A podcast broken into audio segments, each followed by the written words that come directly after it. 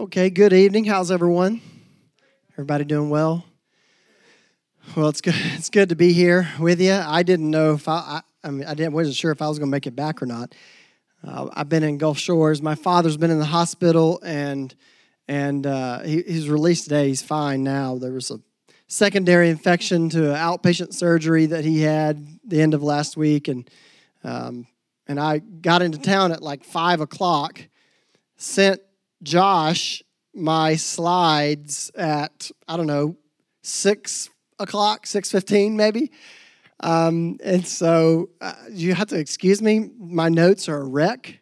Um, we're going to make our way through this passage though here in a moment as we continue our study in Ecclesiastes. Um, and this, this, evening I'm going to be in a passage that was made popular, uh, and, and many of you will know was made popular by a group, a rock band called the Byrds in the 1970s, right? Am I wrong? My, I, my, I grew up listening to this. My dad actually uh, introduced me to, to, to this song. Um, and so, Ecclesiastes chapter 3, everybody turn, turn, turn to Ecclesiastes chapter 3. I've been waiting to do that all night. I had five hours to think about how I was going to open that, and that was that's it. So, uh, Ecclesiastes chapter three. I'm going to read for us the first um, nine verses, and then um, I'll pray for us, and then we'll we'll jump right into the passage. By the way, too, Pastor John is uh, he's here. He's over with the Celebrate Recovery group. He has not had much time to really spend with that group, and so he wanted to take some time to go over there tonight, hang out with them, and just kind of see uh, what they're about, what they're doing, um, and to kind of drink some of that in and, and see about how how we may be able to, as pastors, to, to kind of lean in on that ministry a bit more in the future. So that's where he is tonight.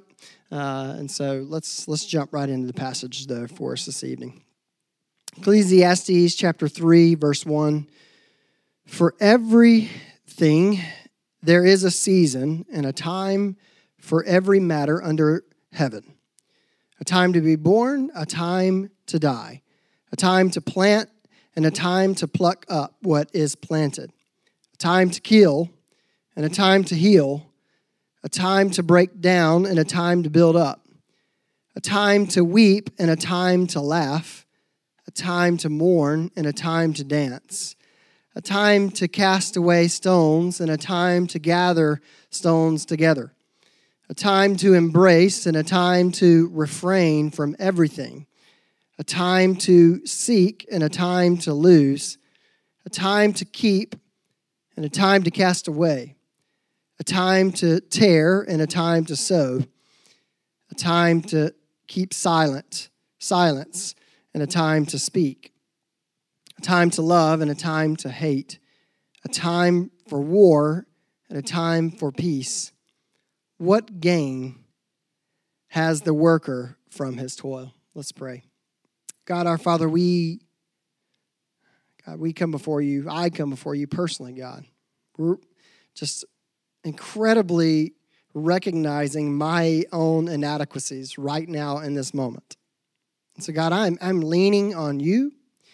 I'm leaning on your word, Father, that your word would guide us.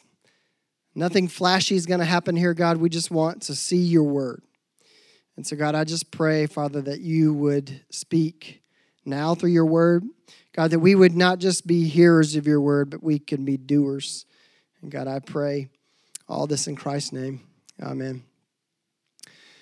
So, so far in Ecclesiastes, uh, Solomon has taught that if this cursed world is all there is, then all our actions in this life are futile. We do things that, that don't matter, then, and then we die. That's the message of Ecclesiastes.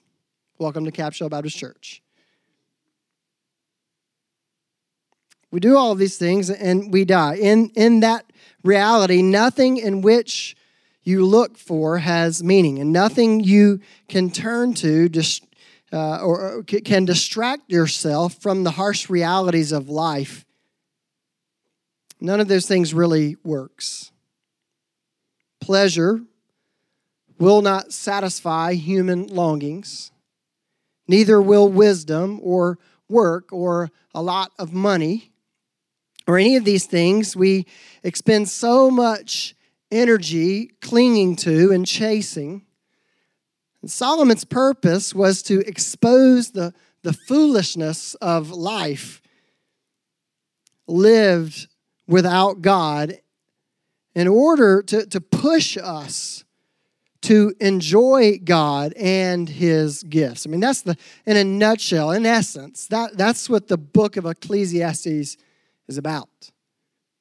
So, satisfaction in God and his gifts is the meaningful life that Ecclesiastes is, is drawing us towards. And the Spirit's ultimate point in inspiring Ecclesiastes is to to teach us that everything is meaningless unless you have Jesus. If I'm going to sum it up, and that's the point of the time we're going to have together right now, everything is meaningless unless you have Jesus. So the, the time poem in Ecclesiastes 3 is another example to prove Solomon's thesis that life under heaven is, is futile and it is fleeting. So again, Solomon limits his observations to this to the present world that he's living in.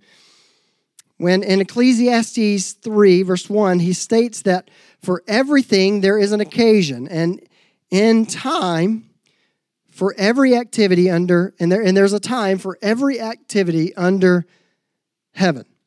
An occasion what he's talking about here, time, is a period of time in which certain activities take place. So, for example, winter is the time for what?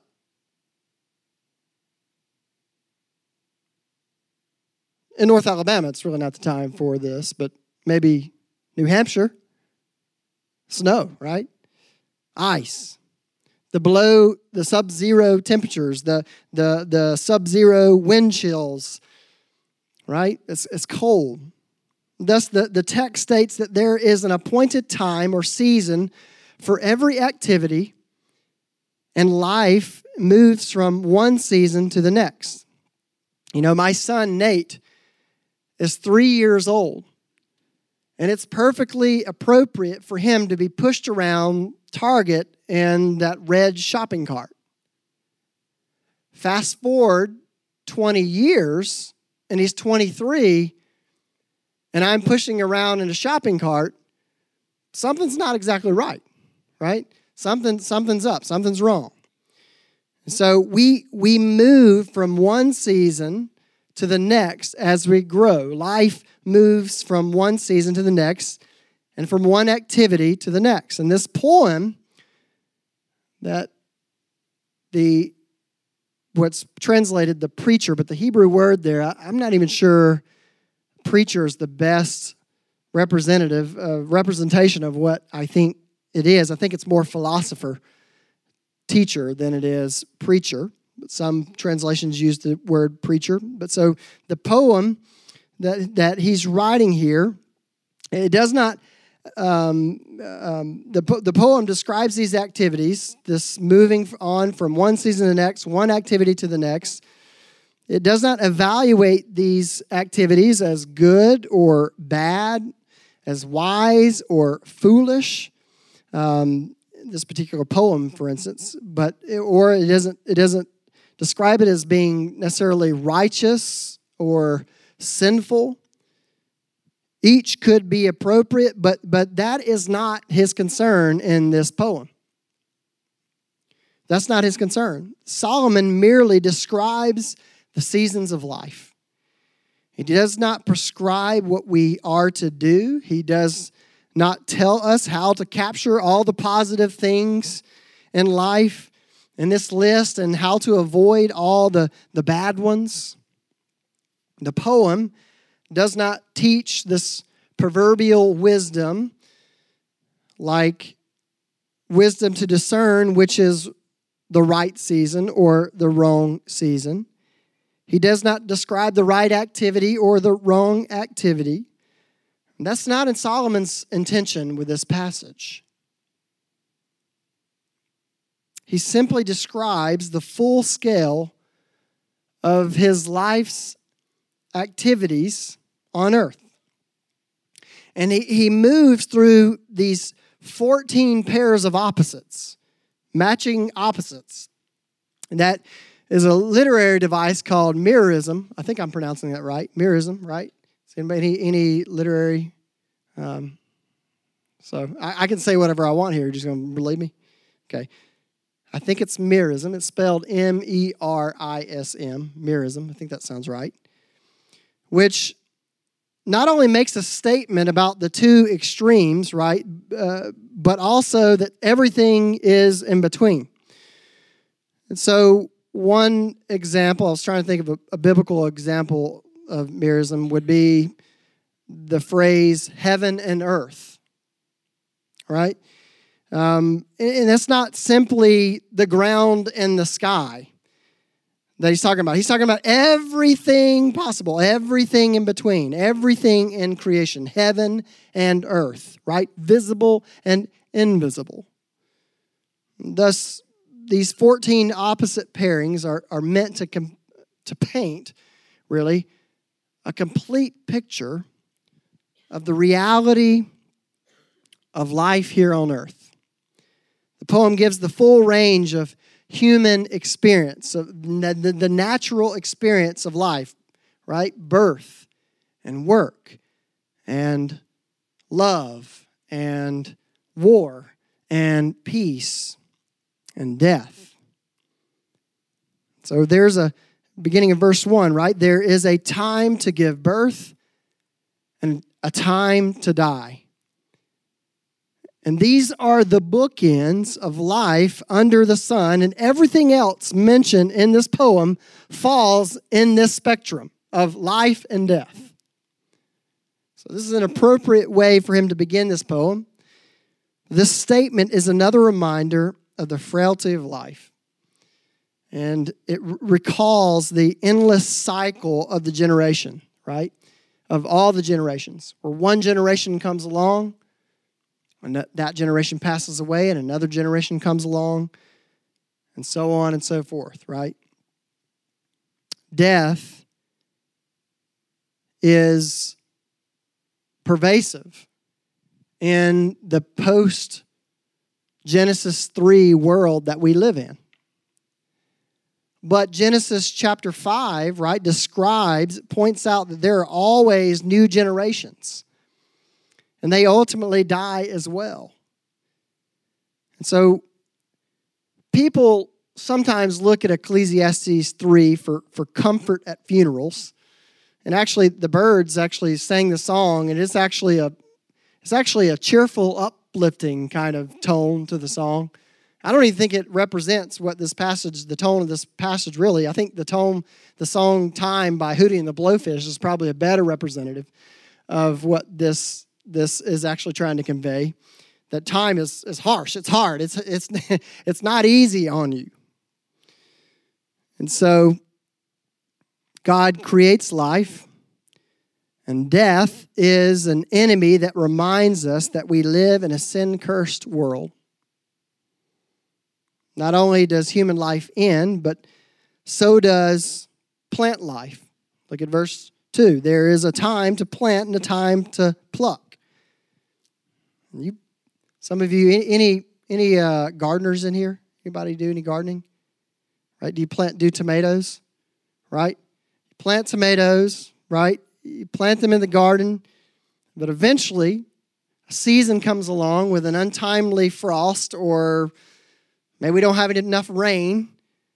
And what happens to that plant eventually?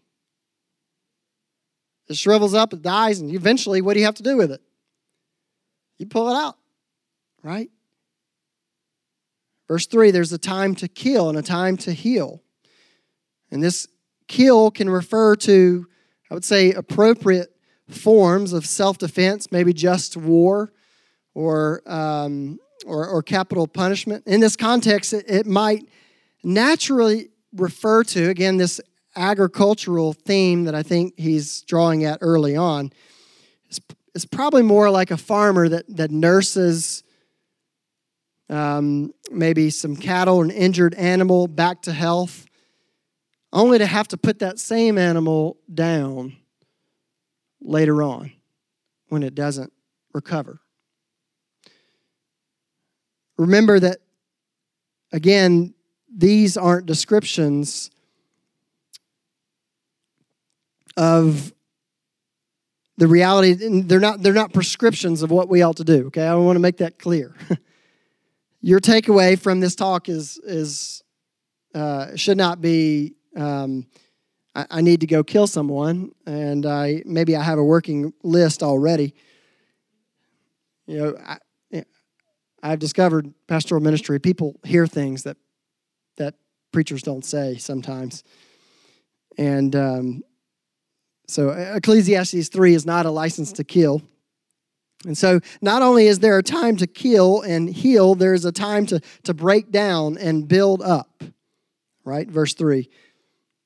The houses of previous generations have um, poured their hearts and all their money into building, and eventually those buildings are condemned.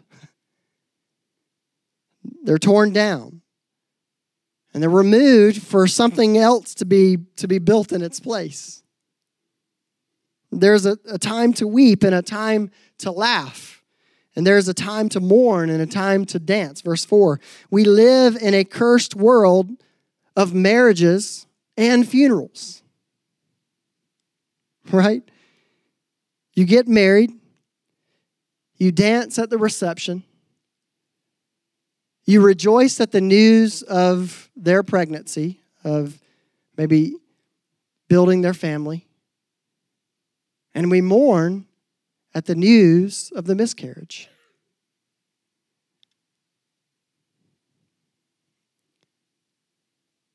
That is life under the sun. David danced before the Lord with a great joy when the ark came back to Jerusalem and First Chronicles 15. And he cried deeply when his son's uh, at his son's sickness over in 2 Samuel 12. There are moments of joy and levity, and there are moments of deep pain. Time is difficult time is, is hard. And there's a, there's a time, again, back to the passage, verse 5, there's a time to, to cast away and to gather stones.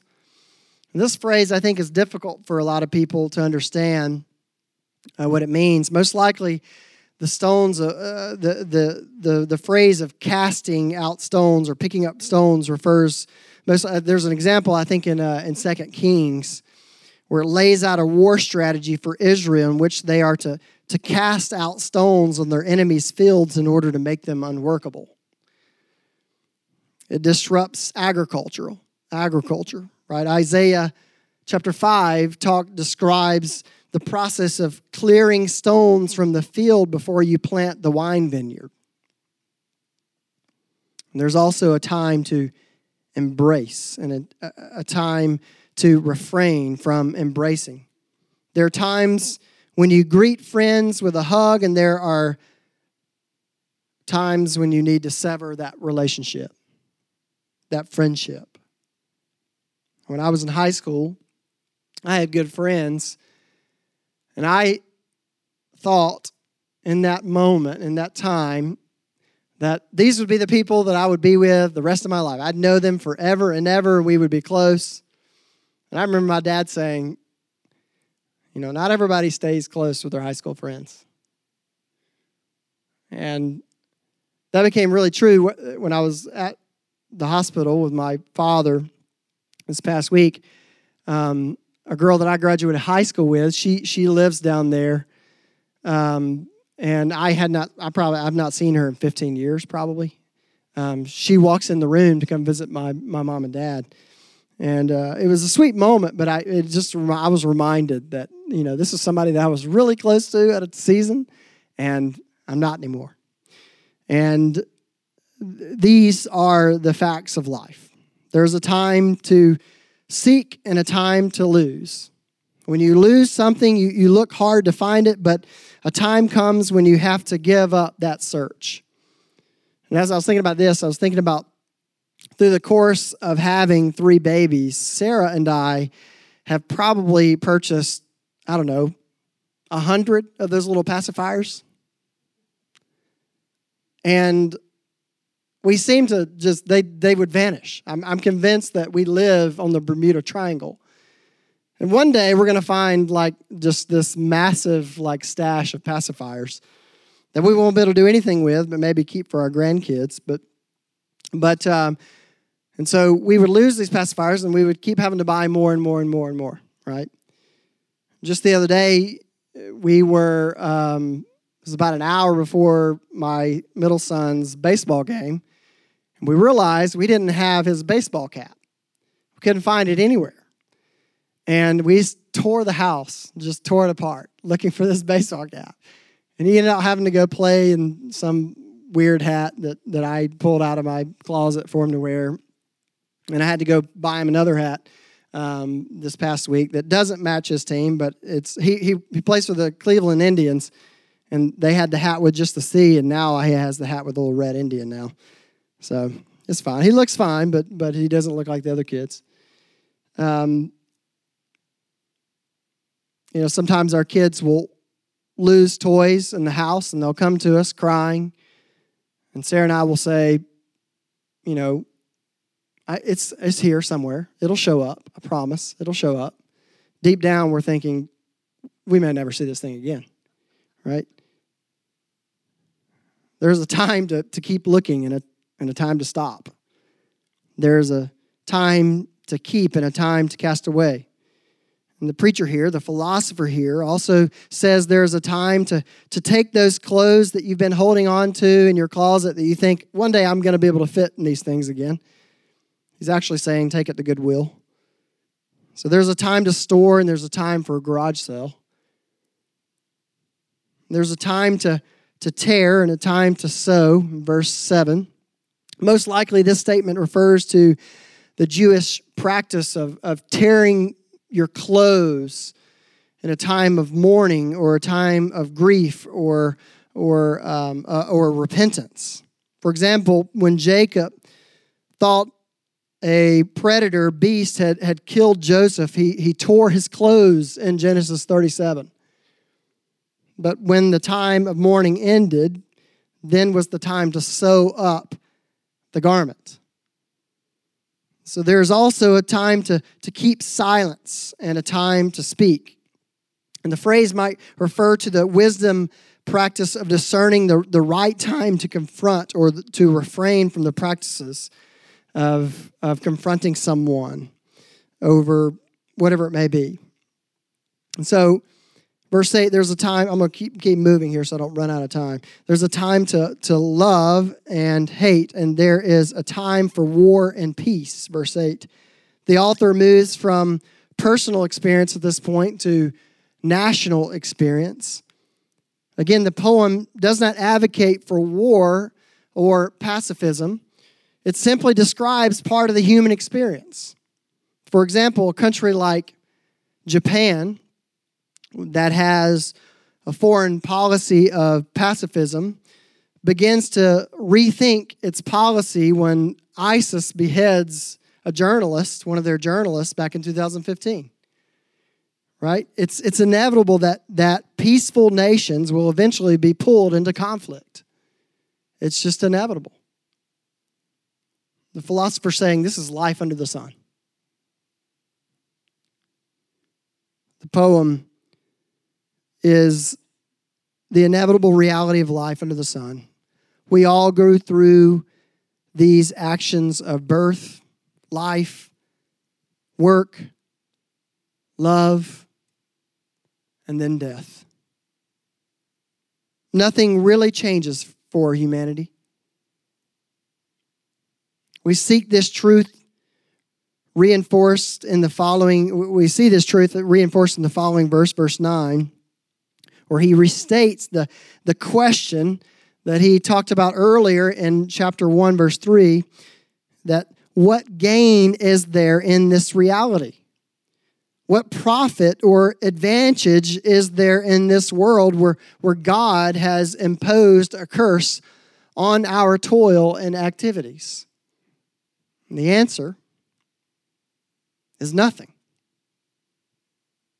There is no purpose to life because everything we do is nullified by the curse. There is no net gain or change from all the planting, all the building, all the.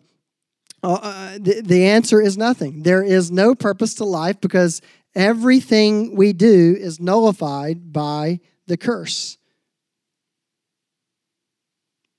The poem here reveals the great absurdity of life because each activity cancels out the other. These 14 pluses and the 14 minuses, and that adds up to a net zero. Every birth ends in death. Every plant that yields fruit is eventually pulled up. Every building is eventually deconstructed.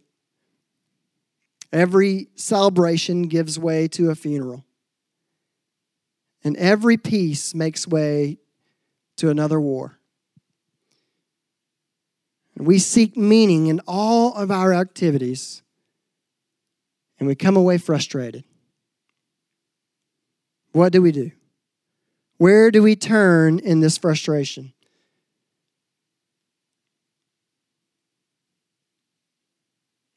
This fresh awareness, I think, of this passage should, should drive us to fear God. And that leads us to the first point I want to make from the passage that apart from Christ, time will always be meaningless and unfulfilling. Apart from Christ, time will always be meaningless and unfulfilling. Let's pick up in verse 10. I have seen the busyness that God has given to the children of man to be busy with. He has made everything beautiful in its time. Also, he has put eternity in the hearts of man, in, in man's heart, yet so that he cannot find out what God has done from the beginning to the end. I perceive that there is nothing better for them than to be joyful and to do good as long as they live. Also, that everyone should eat and drink and take pleasure in all his toil. That is God's gift to man. I perceive that whatever God does endures forever. Nothing can be added to it, nor anything taken away from it. God has done it so that people fear God, ha- God so that people fear before him. That which is already has been. That which is to be already has been. And God seeks what has been driven away. You see, Ecclesiastes 10, uh, 310, it's restating what was said um, and, and, and chapter 1, verse 13, and thus it, it gives the, the negative evaluation to the poem of the first nine verses. You see the tone change? It, it gives the opposite tone to what he's just described in the first nine verses, and then it, it, it changes. And God, this reality that, that God imposed a curse on creation because of Adam's rebellion. So now we experience this burden, toil, activity, and work, which were once meant to be joyful, designed for um, our good, is now frustrating, right? But they are now in a cursed world. That's why the labor and that work is hard, right? Our frustration is therefore a God enforced burden because of our sin, because of our rebellion. So, what is the purpose? Why? We see God's intent in the following verses. Look with me again in Ecclesiastes 3 11. And this, this verse right here is an extremely difficult verse to understand. And people, people love this verse, but they usually only quote a portion of it. What portion do they normally quote? That God has put eternity in the hearts of man, right? And I'm sure, um, I'm just not sure they understand what it means. I think it would be helpful for us to walk through these clauses. There's three clauses actually in this passage. And I want to look at them separately, separately to see what they say, and then we'll we'll attempt to put them all together to see the whole and how it connects with the negative tone that leads to this point, that led everything up to this point. And so God made everything beautiful, or perhaps it's it's better to say that um, he made it appropriate in its time. It calls us back to the poem to show that the author is now commenting on the times, all the, the times he talked about here. The phrase has, um, has made, the, the phrase he made here refers to God's initial act of creation. But it can also refer to everything that has, um, everything that has been done since the creation. So the word translated there, beautiful or appropriate, means God made everything good, so that everything perfectly fits together, is intricately woven together in its own place and time. So, the bottom line, the phrase sums up the poem to show that God is the one in charge of these times and appointed activities. So, all the pluses and minuses of the poem are God's appointed events and activities and times. The next phrase famously says that God has put eternity into people's hearts. And this uh, the eternity here it contrasts with the time, which is used 29 times in the poem, the word time, time. Um, we know that lives under the sun is this life under the sun that we have is not all there is. And thus, it is absurd to live as if this life is all there is there is a desire to live forever. There is a desire for, for more than life under the sun. And, and there is knowledge of an eternity out there beyond this life. And so the final and often uh, the final the final thing in Ecclesiastes 3:11 gives the problem, but man cannot discover the work of God has done from the beginning to end. You cannot know or see God's entire plan to fully grasp it all, no matter how much you want to. The limit of man's knowledge, our finite minds, our finite understanding of time, doesn't match up with the infinite wisdom of God. We live in time. God does not live in time. He's not bound in time. He's not bound in yesterday, today, and tomorrow. He is forever.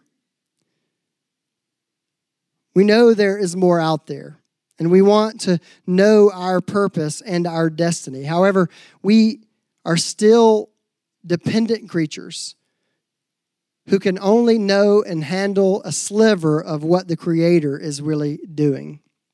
And if we let me let me explain it this way. Thinking about it like this. Um, Matt Chandler, I once heard a sermon that he preached, and he points out that we are like children in the Y stage. Right? The Y stage of life. And when you when you tell a child in the Y stage to do something, what is his or her and I've got I've got I've got 3 kids in the Y stage right now. Tell them to do something. And what is their response? Why? and they say it enough and eventually burst out and because I said so, you know.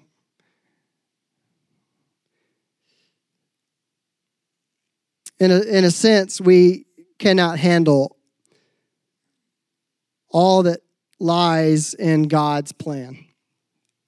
We cannot understand everything. So he tells us, even though you cannot know it all, to trust him. To, to trust me. He says, just trust me. Here then is the main idea of Ecclesiastes 3:11 and how it fits with this absurdity of life described earlier. That we perceive and long for better things than this cursed misery. Um, and we cannot see the full picture. And we must lean on God. We are trapped between time and eternity. And we must trust that God uses the details to work out a greater plan. I think one of my most favorite movies or film series is the Star Wars trilogy, or, well, series, not a trilogy now, but the original trilogy, trilogy is my favorite. Imagine if you had no prior knowledge of that series, and I took you to the movie theater to, uh, and I let you watch the final scene of The Empire Strikes Back. Right, the final act of Empire Strikes Back, where Luke Skywalker and Darth Vader are fighting and there's that moment when Darth Vader reveals himself to Luke and he says, What? I am your father, right? To which Luke Skywalker responds with, That's no, that's impossible. Yeah, that's right.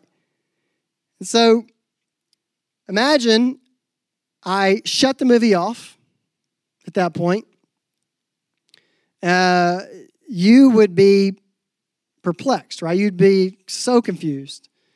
You would know that there is a bigger plot. There's something I'm missing. I'm missing a, a, a I'm missing a big picture of what's happening here. And there's a backstory here, and I don't know it all. And um, you have only been shown a sliver of what the writer, the director, the grand story that he's trying to tell.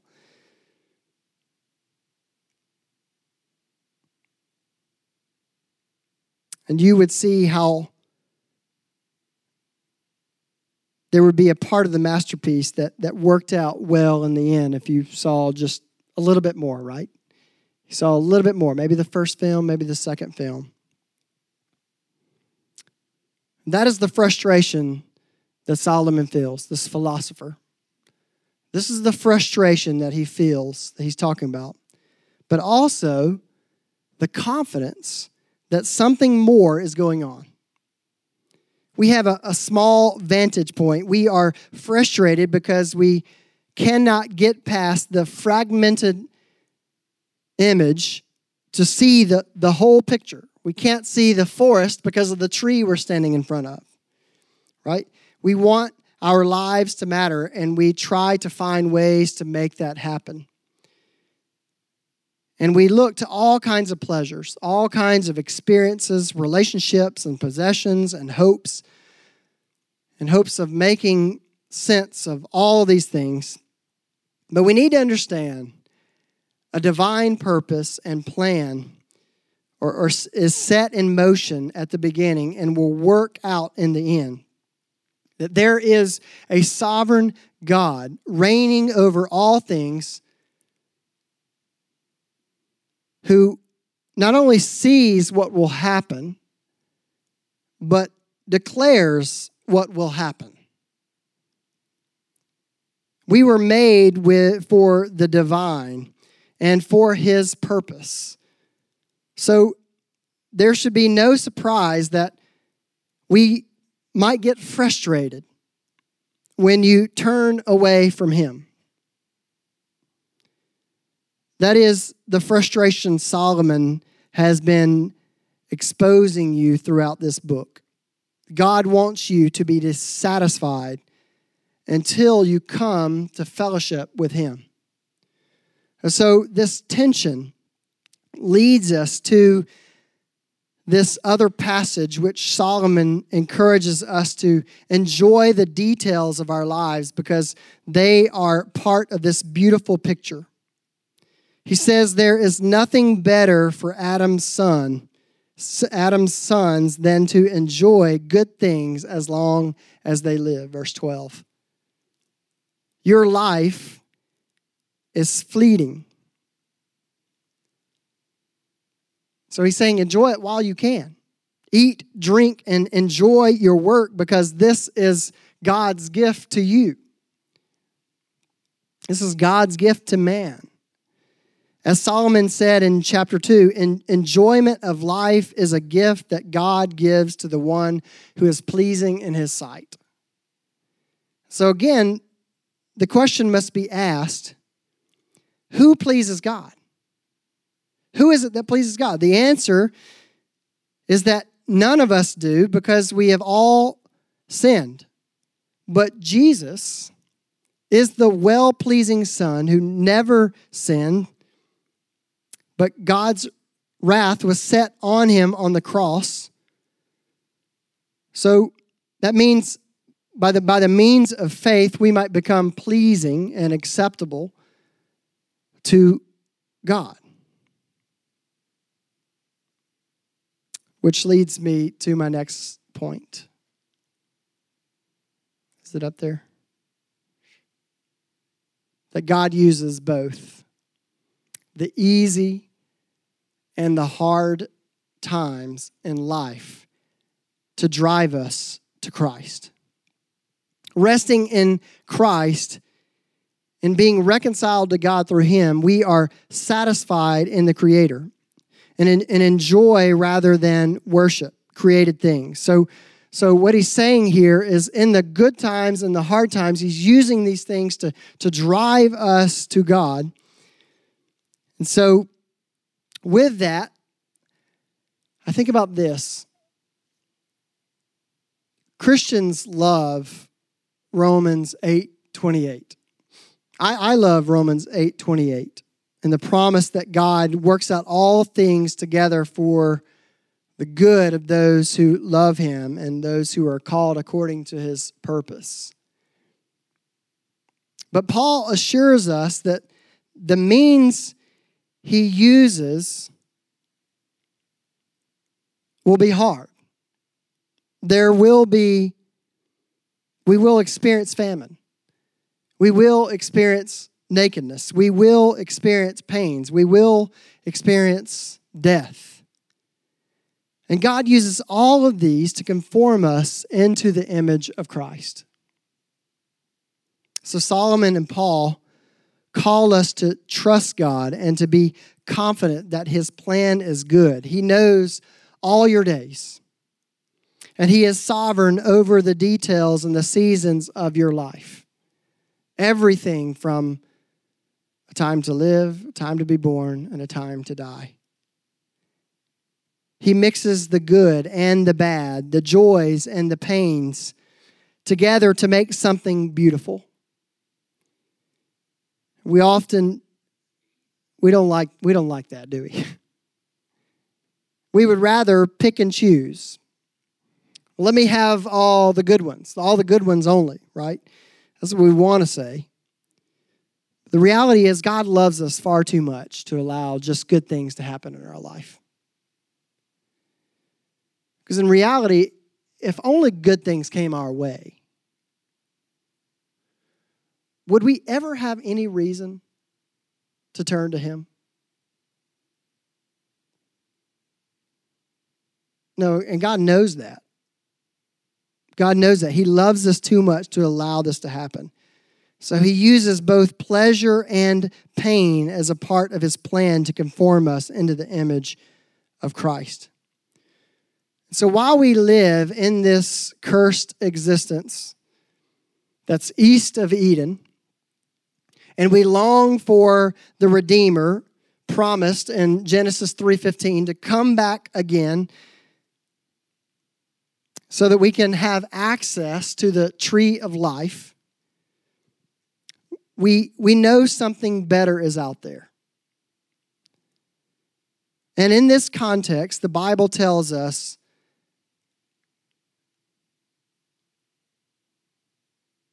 even in Galatians 4, that God sent his son, Jesus, into this world to experience all of the times and seasons that we do. There was a time for Jesus to be born, a time for him to heal the sick, a time for him to build up, a time for him to tear down long held structures, a time for him to party with sinners, a time for him to read, uh, to, to, to, to, to cry when his friends went to the grave, a time for him to die. He entered into this miserable world to take on all of its pains and suffering. He took the curse on himself so that God can turn the evil of the cross that wicked men used to murder the Son of God and to give us salvation, to give salvation to the world. Romans 8 tells us our lives fit into the same plan where joy and pain they ultimately bring us into conformity into Christ.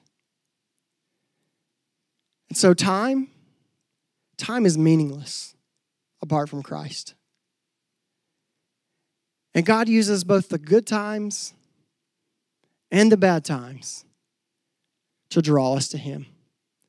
So when God has written eternity on the hearts of man, what He's doing is we we long to worship. We long to cry out for a creator God. And so God uses circumstances, He uses activities, He uses time, everything from life's first cry to our final death. Right? Can you finish the song? Jesus commands my destiny. Right? And so God uses all of this to draw us to Him.